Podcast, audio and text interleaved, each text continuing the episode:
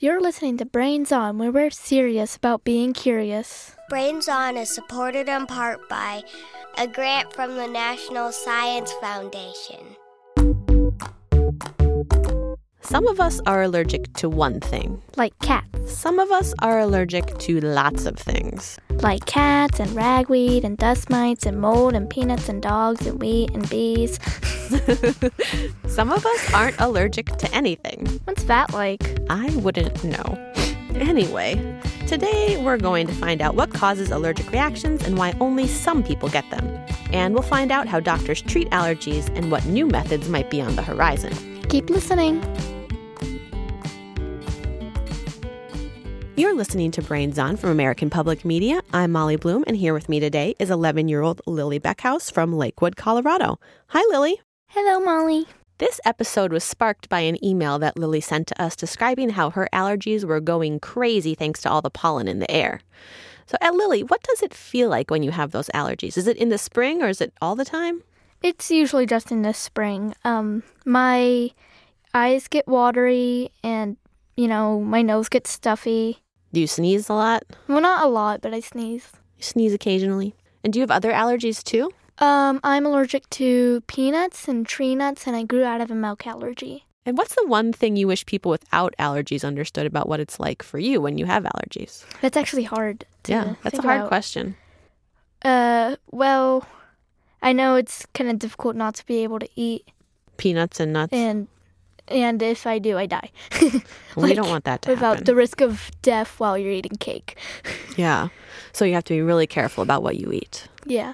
So if someone is eating peanuts near you, it's not a problem, but you just can't eat it yourself. Yeah. Or I can't rub my face on it. We don't want to do that.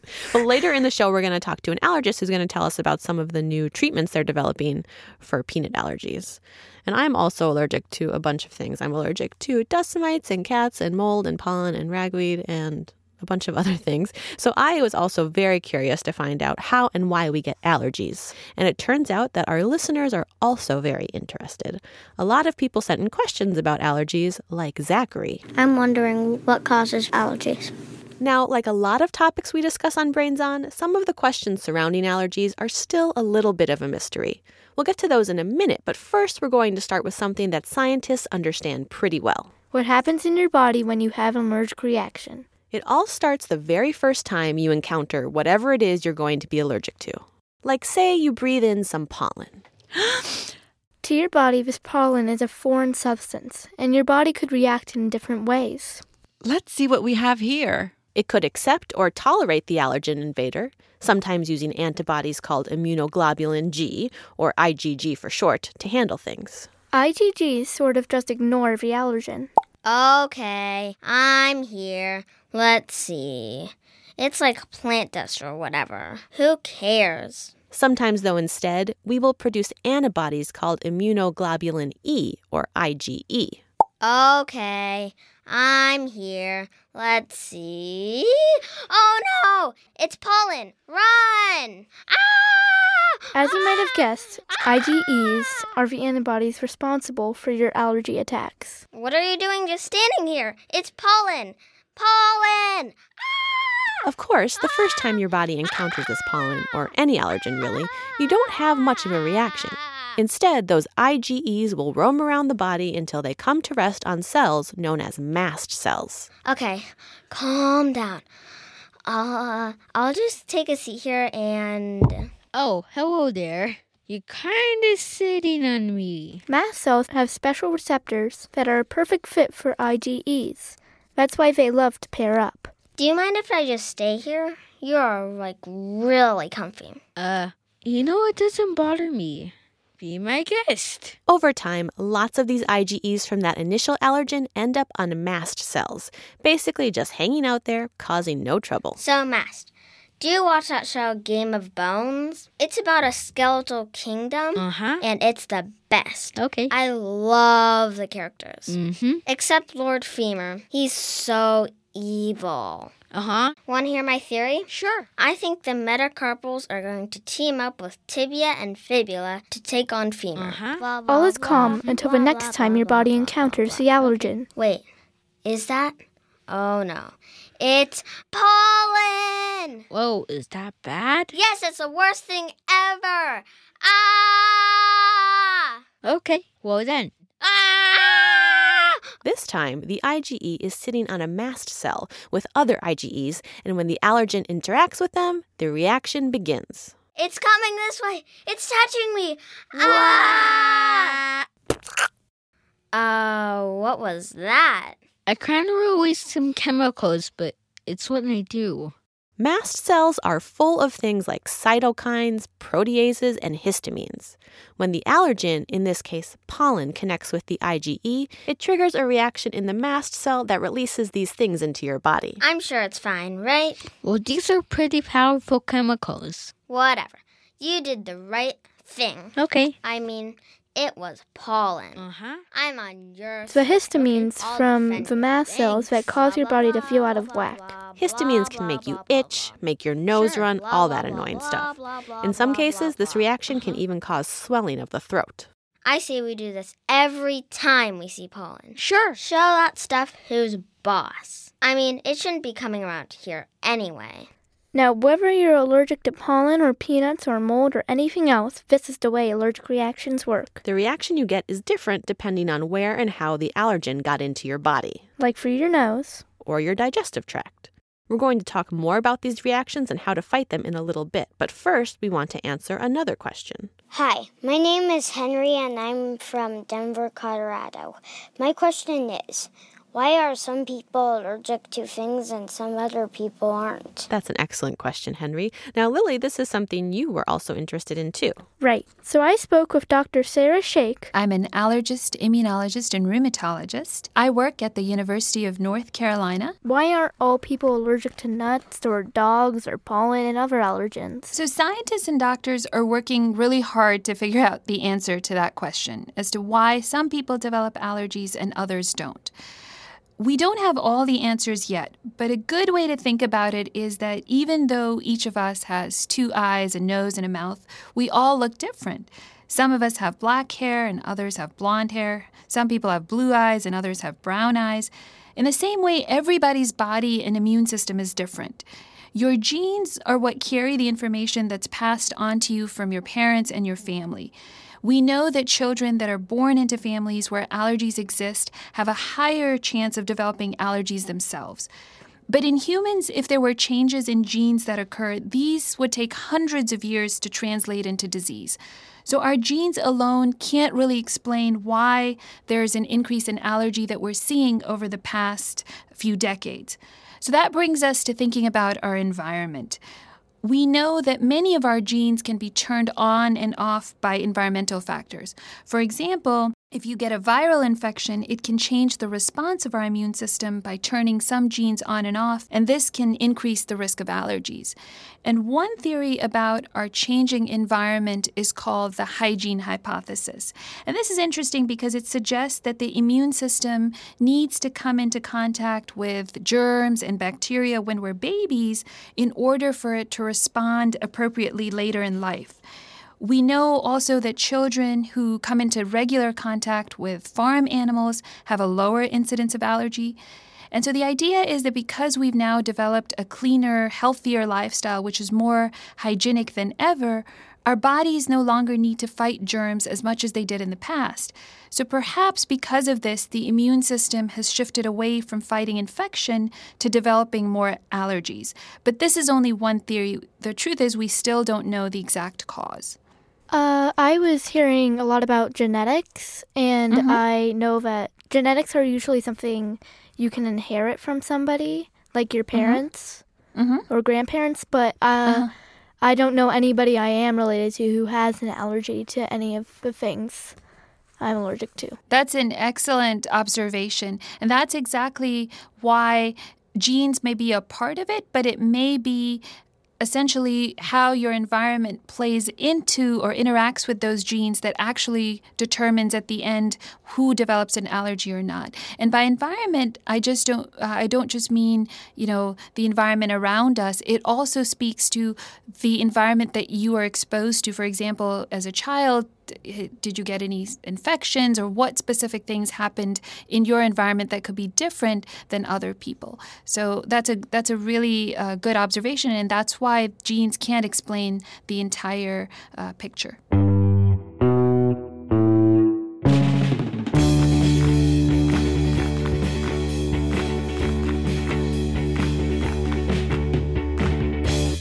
We're going to hear more from Lily's conversation with Dr. Sheikh in just a bit. Right now, I'm sensing you're all itching to hear a mystery sound. Mystery sound. Here it is. 1 Mississippi, 2 Mississippi, 3 Mississippi. Any guesses? Somebody counting. Yes. And there was a little sound at the beginning of the mystery sound. Let's just hear that little sound one more time. Did you hear that? Yeah. Okay. Well, we're going to be back with the answer right after this. Do you have a mystery sound you'd like to share with us? A drawing of pollen? A question you want to hear answered on the show? You can send it to us at hello@brainson.org. And if you share your ideas with us, you'll get added to the Brains Honor Roll. That's what Simon did when he sent us this question. My question is, what makes the colors of the sunset? Listen for an answer to that question during our Moment of and the latest group to join the Brains Honor Roll, all at the end of the show. Keep listening. You're listening to Brains On from American Public Media. I'm Lily Beckhouse. And I'm Molly Bloom. You know, it's kind of ironic about your name. What do you mean? You know, Molly Bloom, like a blooming flower giving off pollen, one of the things you are allergic to. I never thought about that. I'm glad I am not allergic to my name, though. That would be kind of tough and awkward. I would sneeze every time I introduced myself. I'm Molly. Choo! Well, those of us who have allergies know a thing or two about sneezing. But have you ever stopped to think about all the different kind of sneezes out there?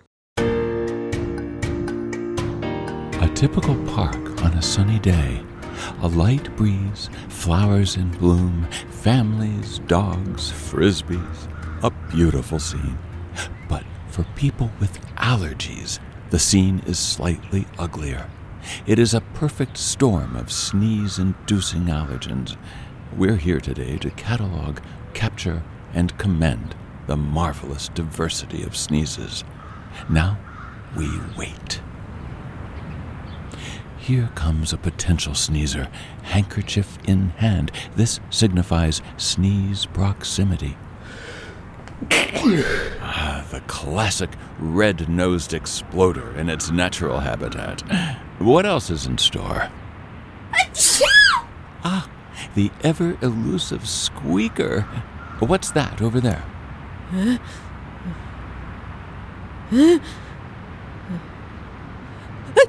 And there goes the false starter. What a marvelous call it has. Here comes a group, a family.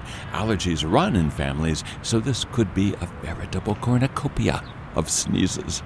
Achoo! A super wind-up. Achoo! Followed by a melody maker. Capped off with a stealthy stinger. How magnificent. What a show. Oh, wait a minute. Shh. Did you hear that? Me either. That was an elusive silent sneezer. Very rare. And behind him, could it be...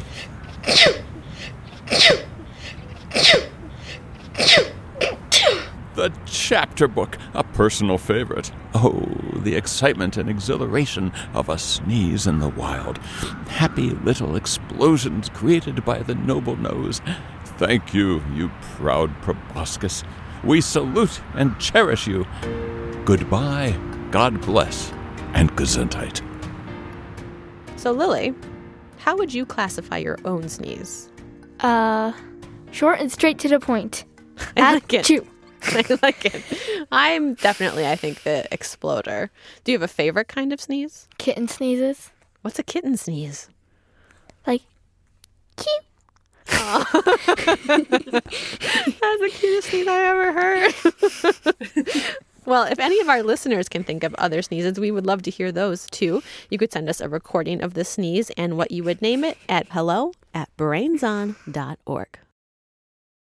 Sneezes are one way your body can react to an allergen. When you breathe in pollen, you're only getting a tiny bit of the protein you're allergic to, so the reaction isn't necessarily that severe. But if you're allergic and you eat a peanut or get a bee sting, you're getting a larger dose of that protein, and the effects can be more severe. These severe reactions are called anaphylaxis. Dr. Joseph Hernandez from Stanford explained that anaphylaxis is when you have a reaction in more than one organ system at once. So it usually means that you have symptoms on your skin, so that's probably the most common thing that's involved. So breaking out hives, itching, then also respiratory symptoms, so coughing, shortness of breath, wheezing, and asthma attack, or problems with your gastrointestinal system, so developing abdominal pain, vomiting, etc., or having changes in your circulatory system, low blood pressure, an increased heart rate, something like that. I know all of that sounds bad, and it is. But before you totally freak out, there's something I want you to hear. Let's get back to that mystery sound. 1 Mississippi, 2 Mississippi, 3 Mississippi. So any other guesses? I think it's an EpiPen. Yes, it is an EpiPen. You got it. People who have serious allergies usually carry around an EpiPen with them in case they find themselves having an anaphylactic reaction. It looks like a big, fat pen, but inside is a needle that delivers a shot of epinephrine. Basically adrenaline. So the important things that it does during anaphylaxis is that it can decrease some of the dilation of your blood vessels that happens. And so that'll help people that have low blood pressure as a result of anaphylaxis. It can help reopen your airways, and it decreases the leakiness of blood vessels that happens in anaphylaxis too, which can decrease a lot of the swelling and the hives and even some of the swelling that may happen in your mouth and throat and things. This helps your body deal with the reaction until your body works the proteins out of your system. Lily, do you have an EpiPen? Yes. Have you ever had to use it? No. That is my life goal, to never have to use an EpiPen. That is an excellent goal. And you are not alone when it comes to having these severe allergies like peanut allergies. In fact, they've become increasingly common in the United States. About 3 million people in the U.S. have allergies to peanuts and tree nuts. We've asked Dr. Sarah Sheikh why so many people are allergic to peanuts. So peanuts are among the 8 food types that are referred to as the Big 8. These are foods that cause over 90% of all food-related allergic reactions in the United States. The list of these foods are peanuts, tree nuts, milk, egg, wheat, soy, fish, and shellfish. All of these foods contain special proteins, specifically peanuts too, and the structure of these proteins is what stimulates a strong reaction by the immune system. Now, these proteins are very stable, and they're resistant to heat, to enzymes, and also resistant to food preparation and digestion. An important thing to remember is that if you have a peanut allergy, peanut in any and every form must be avoided because it can cause an allergic reaction. But the allergenicity of the peanut protein can be changed by various cooking methods. For example, dry roasting peanuts at high temperatures can change the shape of the peanut protein, and this causes chemical changes in the protein, which makes it more allergenic compared to peanuts in the raw form. In Western countries like the United States, where the way that peanuts are prepared is by dry roasting, the rate of peanut allergy is on the rise. And if you look at countries like China, where predominantly peanuts are either fried or boiled, they don't have that same increase in the rate of peanut allergies. And there is thought as to maybe that could be one of the reasons why here in Western countries, we're seeing that rise in peanut allergy. The truth is nobody really knows for sure, but that's certainly an observation that scientists and doctors have made. But again, if you have a peanut allergy, peanut in any form is to be avoided. I can see what you mean because I've had things that are roasted in peanut oil and actually not without knowing it and had no reaction, even though I am allergic to peanuts. So that's also a really interesting observation about peanut oil. There are people who are allergic to peanuts who can safely consume foods that are made with highly refined peanut oil because that peanut oil has been purified and then refined and then bleached and deodorized. And all of this removes the peanut protein from the oil. And that's why you may observe that even though you're allergic, you can tolerate that. However, the unrefined peanut oil, which is also sometimes referred to as cold-pressed peanut oil or gourmet peanut oil still contains the peanut protein, and that needs to be avoided. What treatments are being developed for peanut and food allergies? So the current treatments that are being developed are types of what we call immunotherapy. The idea with allergy shots is to take weeds or dust mite or whatever you may be allergic to, but to take tiny microscopic amounts of that and prepare what we call immunotherapy for you. And this immunotherapy is unique to the person that's receiving it and involves building up tiny amounts of that into your body over time so that eventually your immune system is able to tolerate it. But this is only for symptoms of hay fever and for environmental allergies at this time. The good news is that the first peanut powder treatments are currently now in big clinical trials or clinical studies, and it's not the same as taking a tiny bite out of a peanut because one whole peanut contains a significant amount of peanut protein. So this is microscopic amounts that really you wouldn't be able to do or even see with your eyes. So this is something that has to be done in a very, very specialized experimental research setting with trained doctors, nurses, research staff available because, you know, there's a really, really high risk of allergic reaction occurring. We are anticipating that in the next few years, depending on how these studies go and what results come from them, we might have something available. But that's probably still a few years from now. But again, it's a lot of progress from where we've come. Thanks, Dr. Sheikh, for talking with me today. Oh, of course. You're welcome. Allergic reactions happen when your body develops certain antibodies to proteins found in things like pollen or peanuts. Scientists aren't 100% sure why allergies are so common, but they think it might be a combination of different factors, your genes and your environment. Many of our genes can be turned on or off by environmental factors, which change the response of our immune system and may increase the risk of developing allergies. Scientists are working on developing immunotherapies to help fight these allergies, which can help make allergic reactions less severe or get rid of them altogether. That's it for this episode of Brains On. Brains On is produced by Mark Sanchez, Sandon Todden, and Molly Bloom. And we had production help from Emily Bright. Brains On is supported in part by a grant from the National Science Foundation. Many thanks to Rachel Dunn, Dr. Mark Lachey, Dr. Amal Assad, Rob Holliday, John Zucco, Dave Fender, Maria Garcia-Yoret, Tony Pang, Nancy Calmartinez, Tracy Mumford, Nancy Yang, Eric Ringham, and a big fat Brains On thanks to Jonathan Calmartinez and Sophie Pang for doing the voices and bringing cells to life. High five, guys. If you're a fan of Brains On, consider leaving a review in iTunes. It really helps other kids and parents find out about the show. And you can always keep up with us on Twitter and Instagram at Brains_On, and we're on Facebook too. Now, before we go, it's time for our moment of Hi,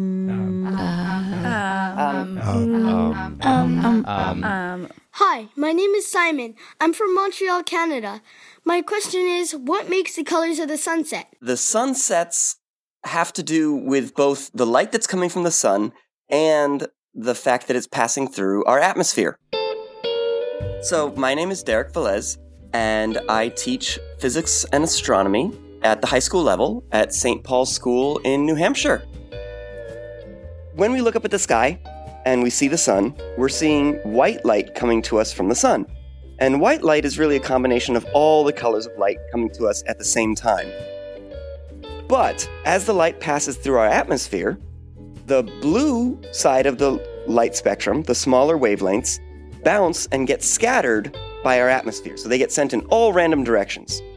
So when we look off to the side, away from the sun, some of that blue light is getting scattered to us from that side. So that's why the sky looks blue during the day. However, as the sun is getting closer to setting, it starts to pass through more of our atmosphere because it's at a lower angle. So, because it's passing through more of our atmosphere, it has more time for that blue light to get deflected and scattered in all of the other directions.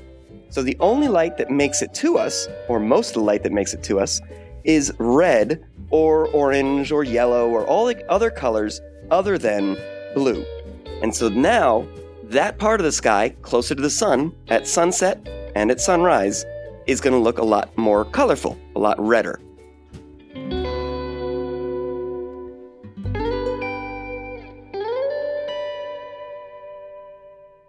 The sun is about to set on this episode, but not before I read the latest group of names to be added to the Brains Honor Roll. These are the kids who inspire each and every episode with the questions they send us. We consider all of you part of the Brains On team.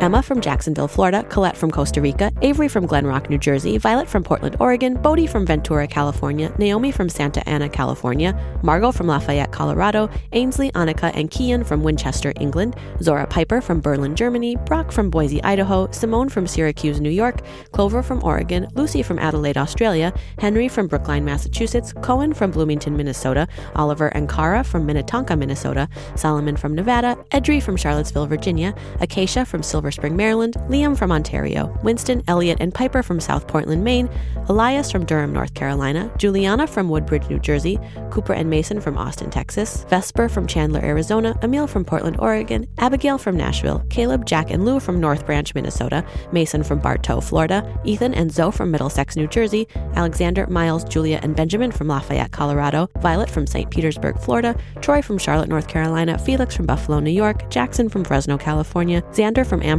New Hampshire, Jude from St. Paul, Molly and Sam from Newbury, Massachusetts, Ari from Australia, George from London, William from Florida, Elizabeth from Columbia, Maryland, and Petra from Portland, Oregon.